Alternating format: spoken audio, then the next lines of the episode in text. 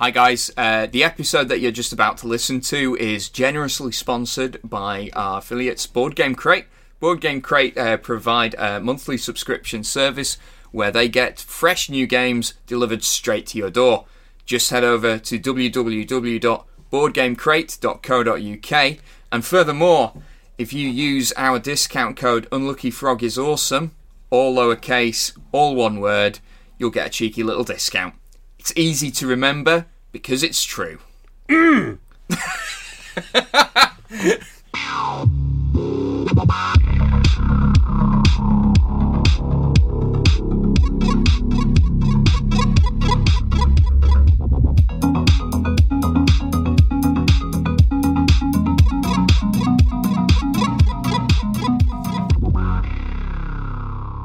Hello and uh, welcome to the Unlucky Frog Gaming Podcast. You are joined by your usual hosts, uh, Josh Hartley and Ben Porter. How, how are we doing, Ben?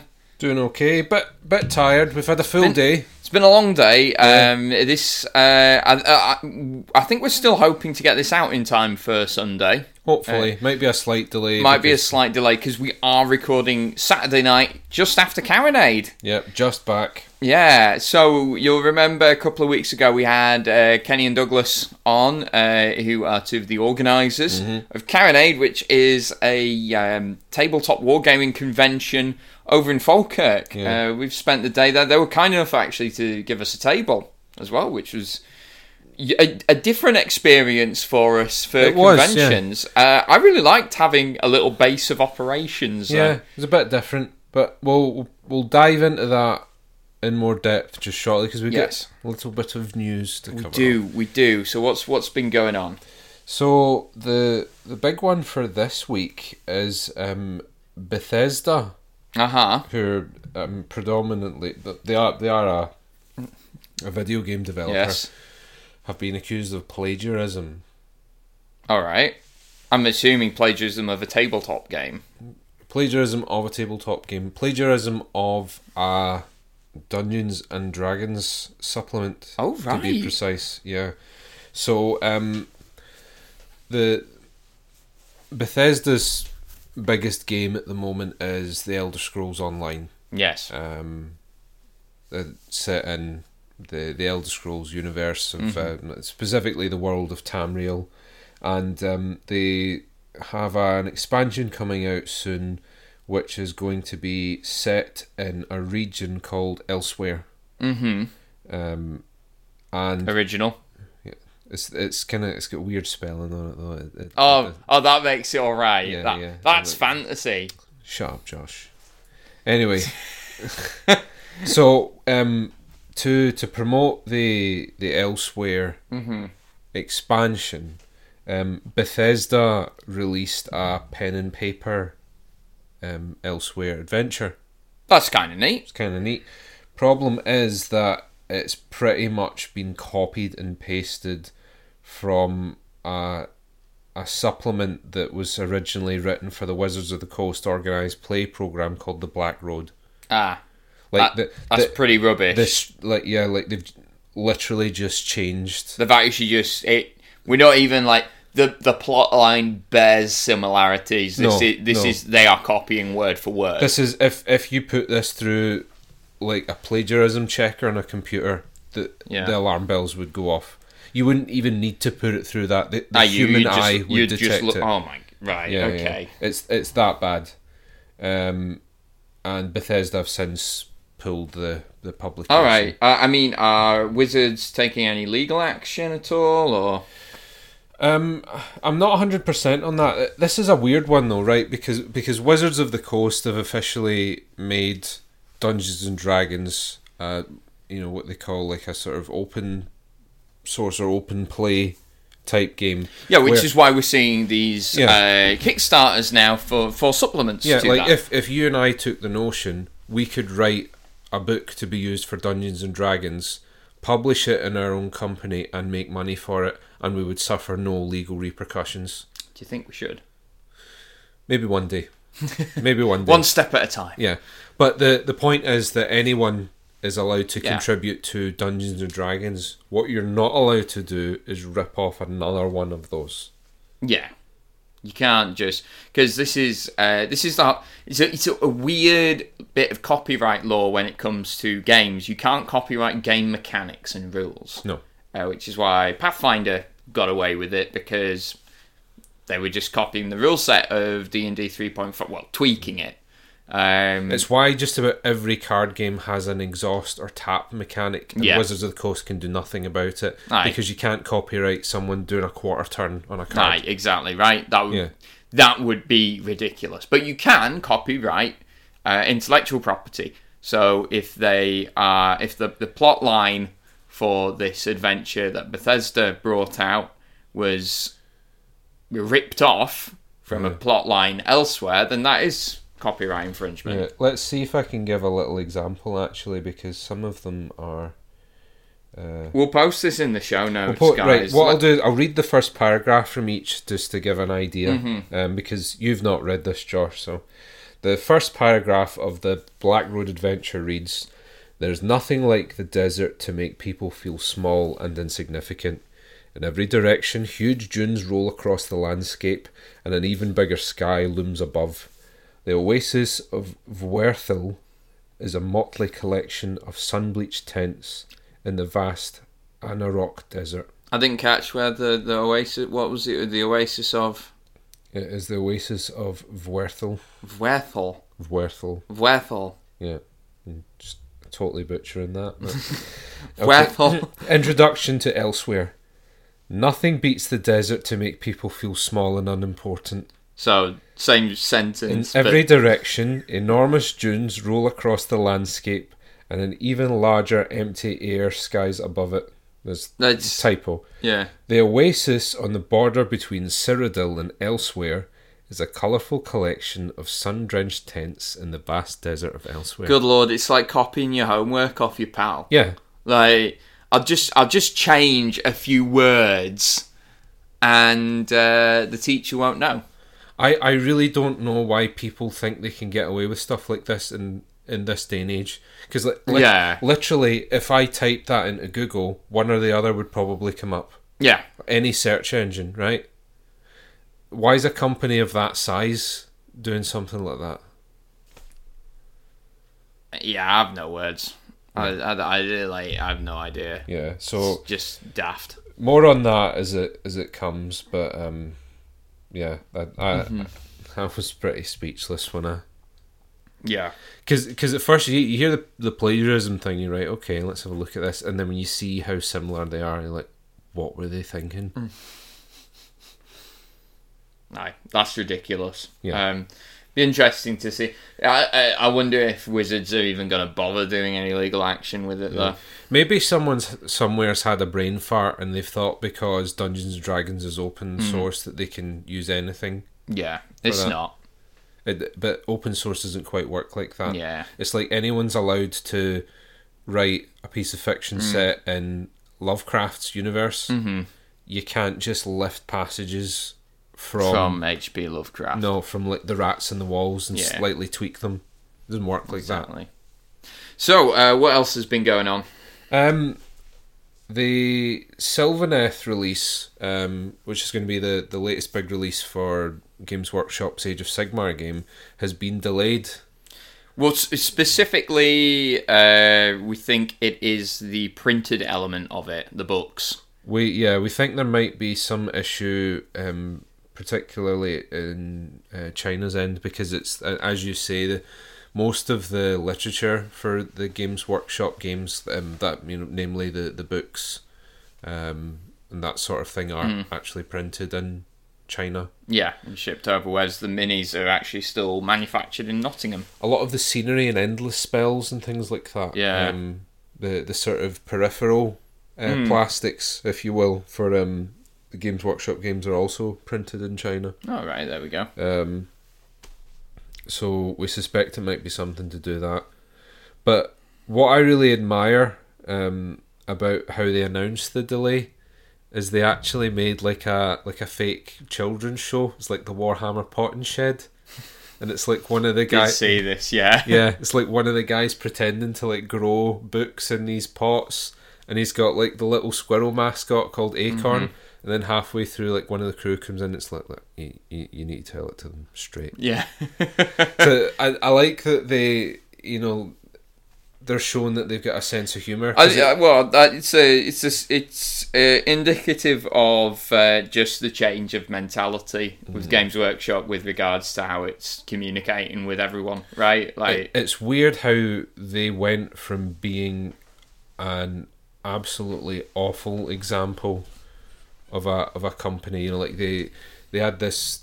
They went through this phase about five or six years ago where they were shutting down all their social media and they were just like disengaging from people and uh, kind of felt like trying to communicate with North Korea. Yeah, Right. like years would go by where um, before games got like serious updates, Mm. things like that.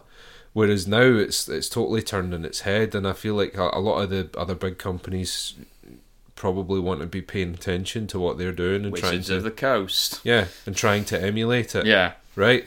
So, So there we no, and that that was uh, that was my feelings in a nutshell when I saw that video as well. I was like, it, yeah, it's dis- obviously it's disappointing that uh, there's an upcoming release that is being delayed, but it, it's out with their control. Um, it's clever psychology as well, though. because you've turned you've you- turned bad news into something. Oh well, at least they did, yeah. Yeah. Do you know what made it funnier is that the guy, um, I think his name is his name's Adam Troke or something like Yeah. that because he works in Middle Earth. The guy, you know, what I'm talking, the guy that actually did the The skit. potting video, yeah. Yeah. you can see he's trying not to laugh while he's doing it. Some, somehow that adds to the charm of it all, Yeah. you know. Just trying to hold it together. Yeah, yeah. He was struggling. There was a few times I thought he was gone. but- I've been enjoying some of their videos lately, uh, particularly the Conan skit of uh, uh, of um, uh, uh, about the new contrast paint. yeah. Um, Flawless segue. oh, 10 out of 10. Yeah. Yeah. yeah. They've announced a new paint range. Yeah. Um, and they're painting it out. That was shit. I don't hear you coming up with any puns there, so I've got to do it. It's not my job. Yeah, well, look, uh, they're, they're, they're, they're making it out uh, basically to save you a lot of time Yeah. painting. So, uh, what what exactly is this new range? So it, it's really a, a repurposing of techniques that quite a few people have been using for a long time. Um, in the um, the, there's a there's an excellent painter if if you are interested in using these sort of painting techniques that you should check out. His name's Tyler Mengel. Mm-hmm. He runs a website called mengelminiatures.com. And he does it. Um, he he's been doing it for a long time, where he essentially like, mixes up his own sort of glazes and inks, and you, you'll apply it over a white base coat um, as a as a very quick way of both shading and base coating the model in one fell swoop. Which is yeah, and this is what uh, GW are saying. Uh, these these paints will do it. Basically, it's two steps in one, Yeah. right? Um, there have been some posts on social media about because the, the Warhammer Fest is happening right now, um, and they have been letting people use these paints. Uh, some of the some of the work is pretty impressive. It, it is it is worth emphasizing at the same time though that um, it, it's not as if um, it's made your existing paint collection relevant. You're No. still going to achieve the best results using the tried and tested techniques of of uh, of blending and zenith highlighting Mm-hmm. and all that sort of thing. Not all of us have time for that. Not all of us have time for that, and, and not all of us have the the inclination or the, the skill level to do Mm-hmm. that. The the main thing that and, and I'm all for this is it's making painting accessible to more people. Yeah, and uh, you know, I it, have it having a painted miniature on the table is just ten times better than an unpainted one, Yeah. regardless of the kind of job you've done on it. And the thing is that Almost regardless. just seeing a fully painted army is really good. Doesn't need to be armies on parade standard. Yeah, Um, and the more, uh, but they, they they have also emphasised that like experienced painters are going to be able to um, do some interesting things with blending and that, and creating some different effects with these. I mean, uh, like I, I did see one post on one of the Facebook comments just saying this is basically Inks but branded with GW. Um, I don't know. It sounds maybe a little bit more nuanced than that, but um, I, the proof's going to be in the pudding. We're, we're gonna we'll see what they're like Yeah, to I'm, I'm and keen take to it from there. I'm keen to try them out. Um, certainly, even though like I, I lavish a lot of attention on the likes of my Fyreslayers, there are some models where I do think I'm maybe going to opt to use this because I would just like to have them done. Yeah, just get get them finished, right? You you were saying your those Nurgle demons that you've got Yeah, kicking about. just I just want them done. Yeah. Um, I remember uh, GW releasing their washers for the first time years ago, and uh, Devlan Mud just overnight made my painting look so much better. Yeah, Uh, so it'll be interesting to see if this does a similar has a similar effect. So. Um, there have been a few other announcements in uh, Warhammer Fest. Are we wanting to cover um, some of them? nothing major to be honest. Um, Apocalypse, we've already reported, is getting a new release this Yeah. year for They- 40k. They revealed another warband for Warcry.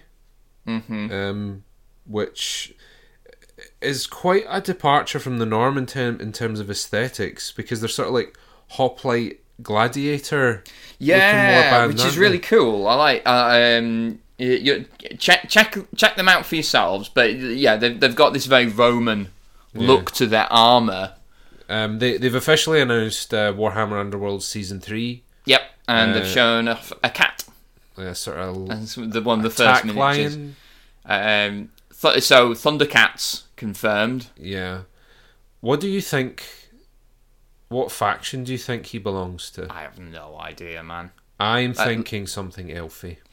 Could be Elfie. Um, I wonder if they're going to do an ogre squad. With the, what with a lion? You think? Well, they had the saber tooths. I know, but it, it looks quite svelte, whereas the ogre animals tend to be quite brutish. I mean, they? are you are you saying that ogres can't have svelte cats? that's exactly what I'm saying. Wow, it's 2019, Ben. what the hell? Uh, um, I I have no idea to be honest. I Could be something that we've not seen at all, like a brand new. Well, it's interesting though because like the uh, the big troll was the first one they revealed for season two, right? And that just turned out to be a faction by himself. No, they they um released the Gloomspite Gitz. No, but you're you're right insofar as Yeah, he was he was yeah sorry, he was a war band by himself effectively, and some weird squig things. Yeah, but they they did the new Goblin book, Hmm. so like we we didn't realize until much later on in the year that well he was revealed last year. Yeah. It wasn't until January of this year that they actually revealed a a whole new Goblin range yeah, that does include trolls. It's not just goblins. yeah. But uh, I just kind of assumed he'd be part of a goblin uh, war band, but no, he's just he, Yeah. he's just on on himself.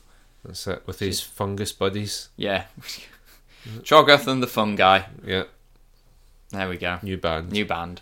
Um, and uh, just trying to think, there's a few announcements for Middle Earth as well, which they're continuing to support. Very like a very small thing, but they, they've uh, got a scenery kit to make hobbit houses, which uh, I and think it's is just a fascia, so that Yeah. you put it into whatever you want, which is really cool. And I'm trying to think of a more manly way of saying I just think it's adorable, but uh, no, I'm just going to say Oh, yeah, yeah. it's it's adorable. I agree.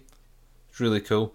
Um, yeah, lo- lots of other bits and pieces, and- I think they, they wanted the, the new contrast paint range to be front and center. Oh, it's certainly the first thing they announced. Yeah, I mean that's been the thing that they've been making the biggest deal out of. So we'll, uh, when we get our hands on it, we'll uh, we'll let you know how we get on. Should we talk about Carronade? Yeah. Let's talk about Carronade. So uh, we we rocked up uh, just just before ten o'clock before the gate. We we did that wonderful thing of uh, walking past a queue and just waltzing straight in. Yep. Uh, feels good. Pe- people love that when you do that. I hear. Yeah. but uh, no, so so we had, like I said, uh, Kenny and Douglas and the other organisers were very kind enough to uh, give us a table up in Hall Five. Where we at? We were in Hall Five. Yeah. Um, and uh, we so, so we were just there mingling with uh, some of the good and the great of uh, the tabletop Scotland. Uh, sorry, the Scottish tabletop scene, which may or may not include some members of Tabletop Scotland. Um, and we got a chance to have a look at some of the fantastic display uh, boards and cases that uh, that were um, being demoed. Uh, there was a special guest There was a special guest. Um, that they kept very much under wraps because, strictly speaking, he was on holiday with his family in Scotland. and I don't think they wanted him to be harassed because he's a. I, I, I don't think it's too much of an understatement to, or too much of an overstatement rather to say that he, he's a bit, bit of a legend. He's one of the OGs with regards to Dungeons and Dragons. Yeah, this is so- uh, David Zeb Cook. Yeah, he was there. I did not realize I was talking to him until about two minutes into the conversation, hmm and I stopped and I said, "Sorry, you the you the TSR guy?" Yeah, yeah, he's like, oh, yeah, yeah, I'm Zeb. And he, he- you know, that there was nothing. You know, like sometimes you meet people who are quite um, high up in the industry, and Mm. they know it. They know it. Not like that at all. Yeah. you know, like a very, very, very, very humble, uh, easy to talk to a chap. Um, just really enthusiastic about everything. Um, you know, like didn't even let on who he was. I'm just standing there talking about Unlucky Frog like moron. and then I was, He bought a T-shirt though, he bought a T-shirt. so that's awesome. Yeah, yeah, and um, had uh, gave him a card, so uh, you know, hopefully he'll. Well, uh, Ze- get in Zeb, if you're listening, uh, give us a shout. Yeah, we'll we'll we'll love Yeah. to have you on the show. There, a lot of people that we spoke to actually will, will hopefully um, hopefully get on the show. I'm not gonna I'm not gonna commit anyone on. No, no, no. Um, but um, yeah, uh, it, it was it was a great convention for that, and people were just really enthusiastic. Sometimes when you go uh, go to these conventions and you speak to some people in the industry and you say, "Oh yeah, would you like to uh, uh, come on our podcast?" They, they can be a bit cagey. We didn't get that at all. Like No. people people were like, "Yeah, let's do that." Yeah. which is really it's just really nice. uh, Mick Farnsworth, who was our, our neighbour for the day. Um, Yeah. he, he's actually published a a book um, on. Um, it- it's basically just building and painting guides for primarily historical figures, but it's stuff that you could probably. Yeah, it's, it's, the techniques are applicable to Yeah. everything. Um, so he was over from Switzerland Mm-hmm. uh, selling signed copies of his book. Um, I picked one of them up. I've had a wee flick through it. It looks, pretty interesting so far. It's it's very well put together. The book. Yeah. It, it looks very professional. You know, a lot of the time you you, you see like books at these sorts of things, and you're a wee bit "Oh, okay. But it's Mm-hmm. it's it's been professionally done. Um, he's done a, a great job with it, and um, both Mick and uh, Zeb were judging the painting competition as well. which was uh, of an incredibly high standard. yeah. Um, I was. We were talking about, are you going to enter anything in? Oh, I might enter something. And then I had a look, and no, this was before all the entrants were put in. And I was like, no, I'm not. I'm, I'm out. Um, so I, I entered um, I entered a single figure um, into the the single figure fantasy sci-fi category, and I entered a, a unit into the um, the unit sci-fi fantasy category. Um, I, I didn't win anything. Um, wasn't that put out by it to be honest because the, the standards I, I was blindsided by like this Well, the The the, the, the, mini that was crowned best in show was, uh, and it's quite refreshing to see it be a miniature that's not from like one of the GW or Bolt Action games or something like uh, something like that. It was Hermione from the Harry Potter miniatures Yeah.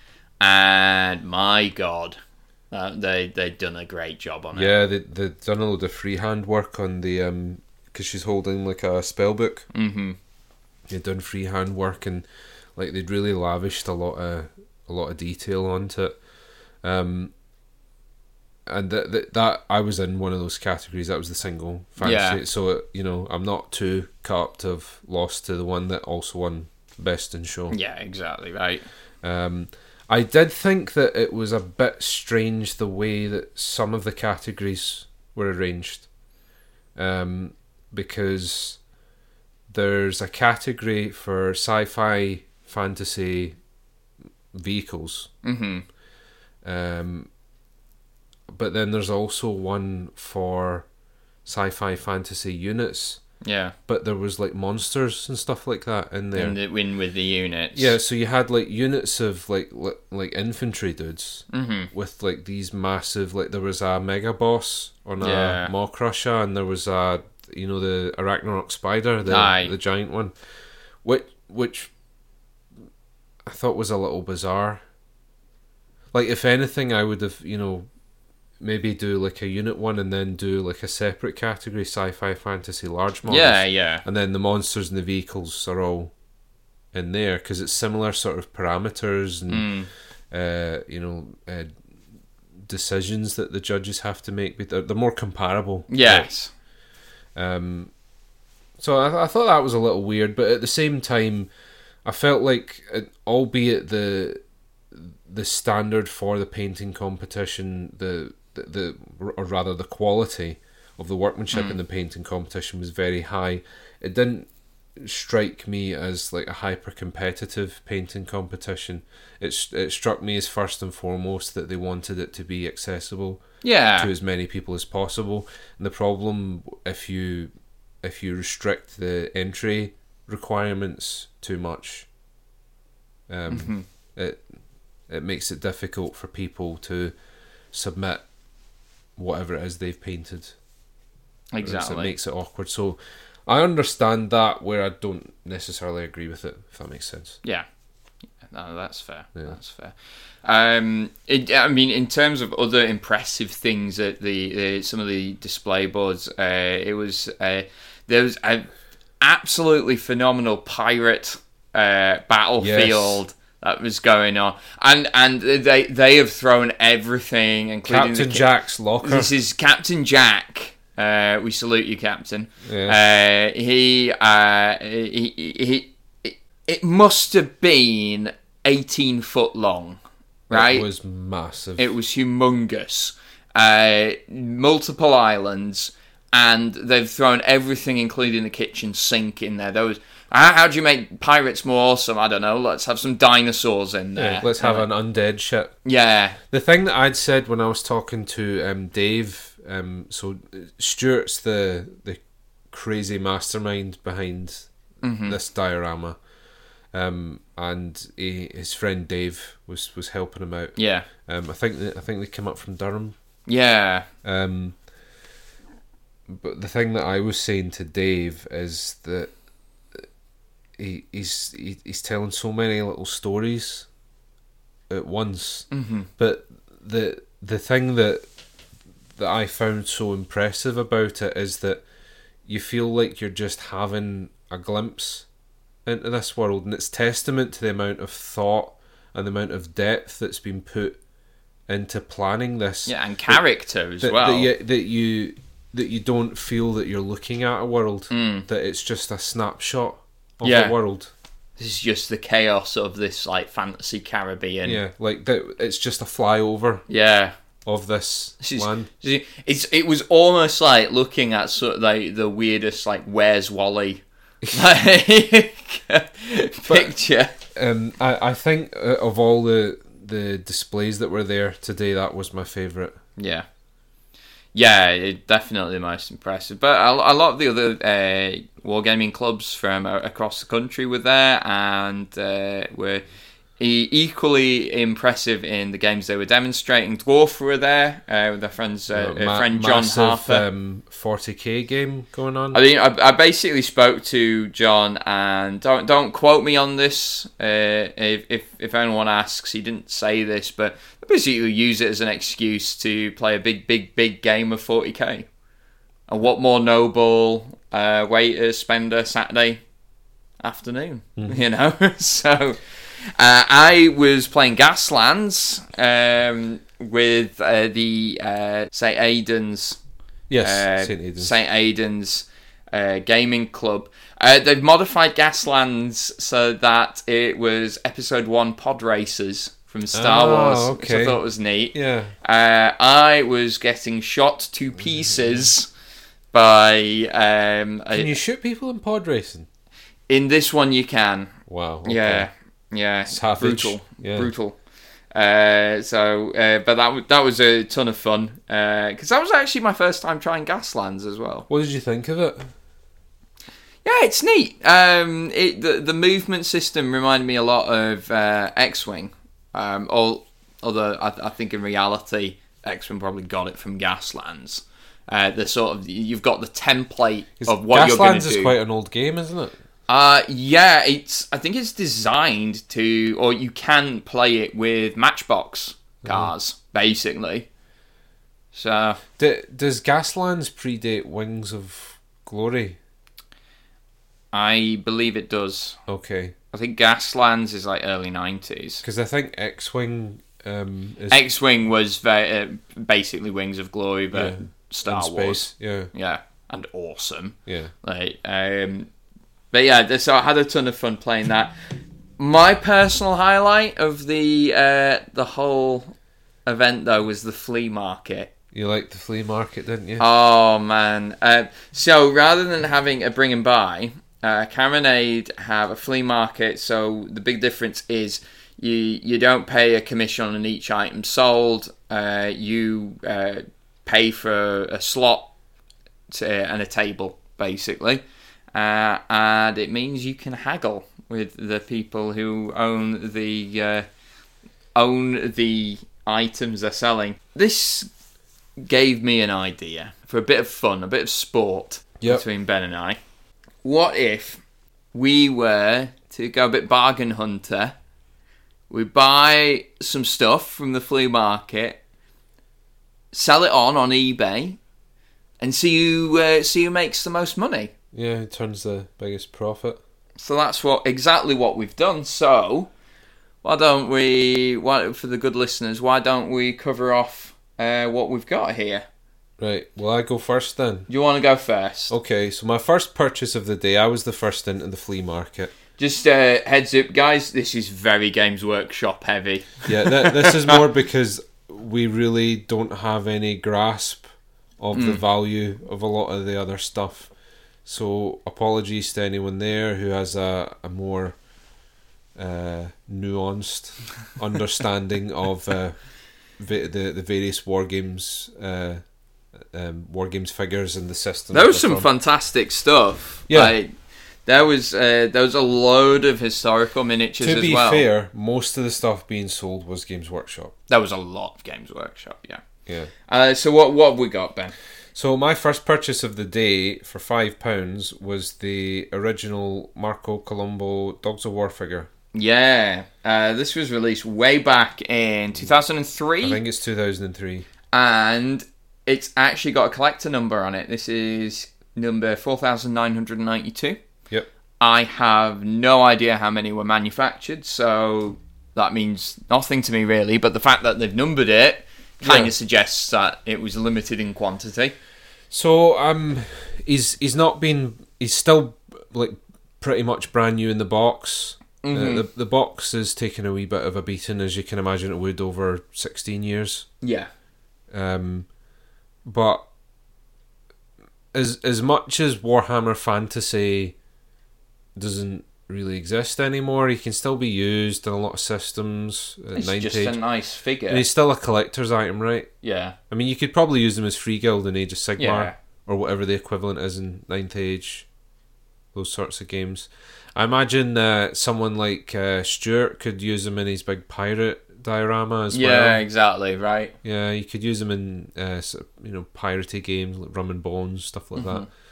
Um, I've also I also managed to get the uh, original Valten the Exalted figure on foot from Really nice. yeah, and he's he's given the Vicky. But strictly speaking, it's the sign of the twin-tailed comet. Yes. That's that's what we're gonna go with. Yeah, Yeah.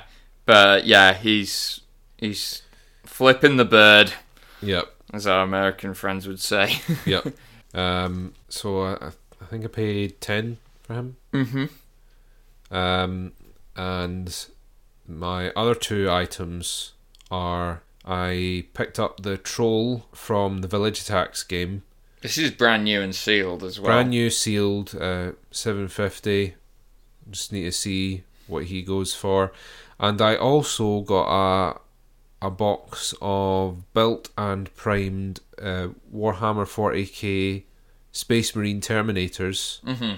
11 of them, I believe, Yeah. um, for £12. All right. Okay. So all in, what what did we spend? I think I spent about £34 all in. Thirty-four. I've spent a little bit more. However, However, However, I think I've done a good job here. My first purchase of the day was uh, I've got uh, two Chaos uh, Lords in Terminator armor for 10 quid. One's based on the old metal Typhus model, which is a great mini as well. Um, a slightly strange conversion they've done though. he, yeah, he's, he's converting him up a bit, but it's still a nice figure. Yeah, still a nice figure, but Don't, don't talk down my purchases to gain some sort of advantage in the eBay game of the of the bargain hunt. what what advantage would I gain? You you you you you're devaluing him by s- trying to slag him off, but I will have none of it. He is he's wonderful just the way he His is. market value is just going. Yeah. and I have also purchased um, for twenty pounds two minis that are brand new in blister. We've got the Metal Commissar Yarrick, Yep. very classic. popular, very popular character, iconic. Um, I would- appeared in a recent White Dwarf actually. Yeah, he's he's he's an excellent pose as well.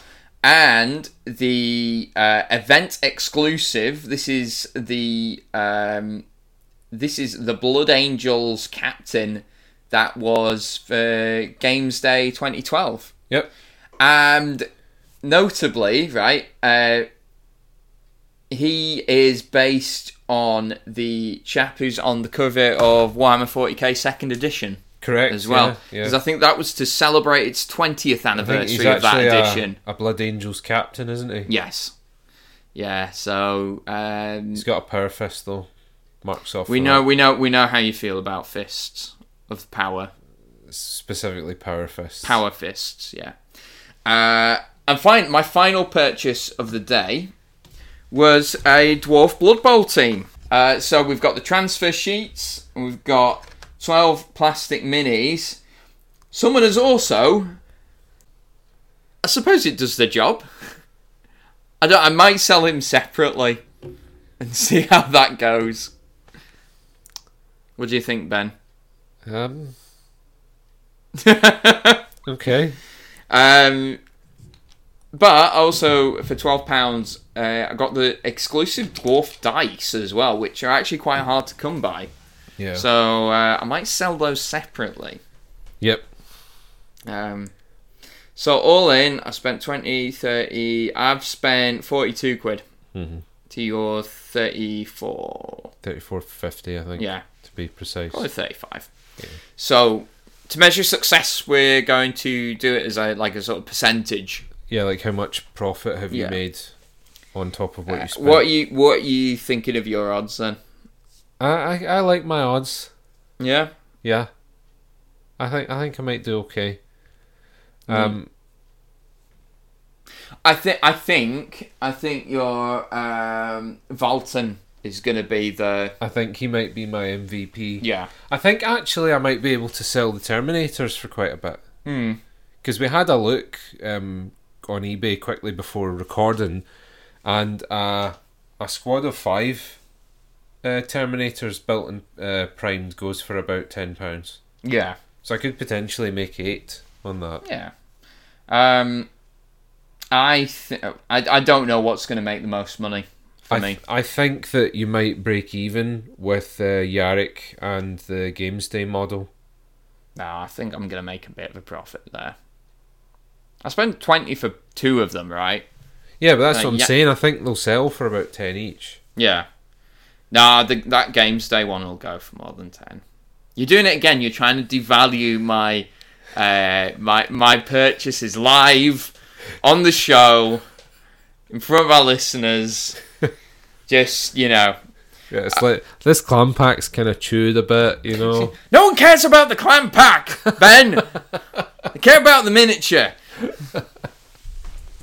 Uh, so will, uh, will will will we post the eBay auction links Yeah. in the show notes? So it, it's worth saying that the the profits that we do make from this, because we didn't feel that it was in the spirit of the flea market to be profiteering trying from. to extort Yeah. them so what profit. what we're going to do is we're going to donate them to a charity. Um, we thought it would be good if we could find like a gaming related charity Yeah. to do that. So um, if anyone's listening and has any suggestions for that, um, yeah, give us a shout. yeah, please let us know.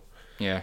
Uh, yeah. So uh, we'll we'll let you know who wins the bar- the Carronade 2019 bargain hunt, Yeah, uh, and the winner shall be able to gloat over the loser forevermore. yeah, that's it. There's Forevermore. uh, nothing else at stake but your pride. Yes, exactly. Yeah. Uh, we also chatted to uh, uh, the Wildlings, who are the uh, the club uh, who participate in Warhammer Ninth Age. Yeah, Or I think, sorry, the Ninth Age. Can't use Warhammer. That's copyrighted. yeah, Um, but it's basically uh, a progression of Warhammer Fantasy Battles 8th edition. yeah, Uh, so you've still got your rank and file, you've got your square bases, and uh, things. From what I understand, they have evolved, but it's yeah, it's more of an evolution than Age of Sigmar's Revolution. yeah. So it was great to chat to them. Uh, we talked a lot about the tournament scene, both back in the day and now. Um, turns out a friend of ours, Hugh, uh, who still plays Ninth Age, is uh, is a known guy.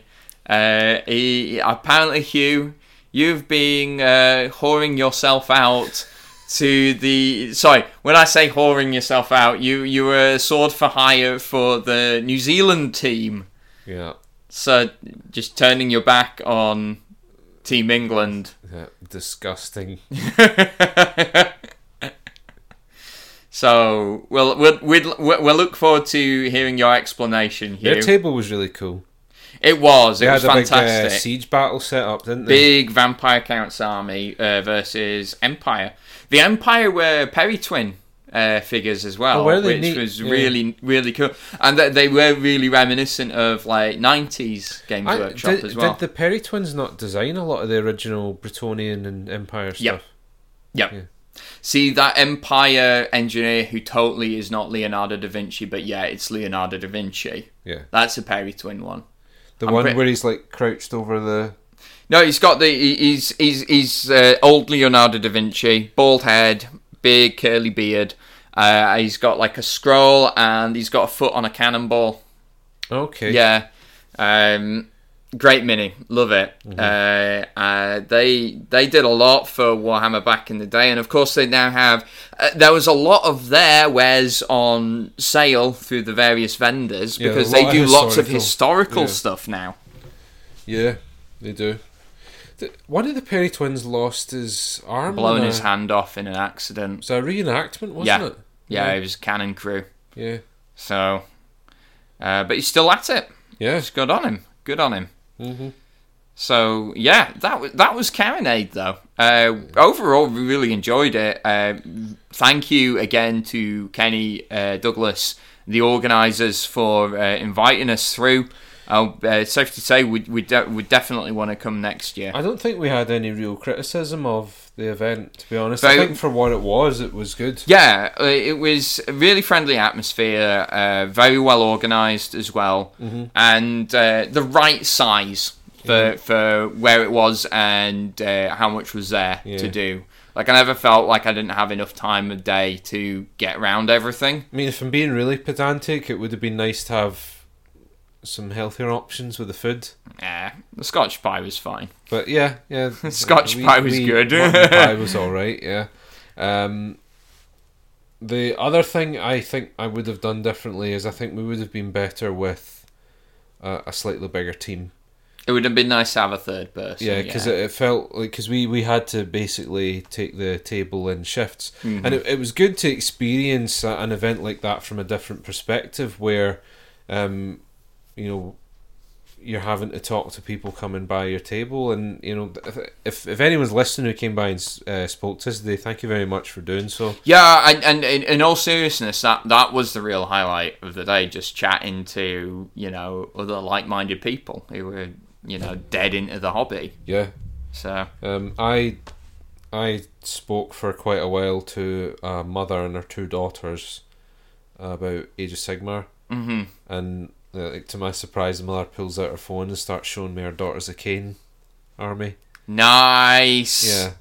And, Nice. and I, I was talking to her about my Fyreslayers and the fluff that have come up behind them. So it, you know, little conversations like that, where you're meeting people that are as excited and enthusiastic about your hobby as you are, is just really great. Yeah. And I like seeing the the various clubs and organisations just with a table playing the games that they really like.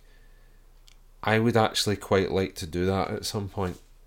Like, well, let's uh, see what we can do in the May- future. Maybe Unlucky Frog will Yeah, run a game demo something. something. Yeah. But uh, I think on that note, uh, that's all we've got time for. But guys, thank you very much for listening and tuning in again. Till next time, take care. Bye. Bye.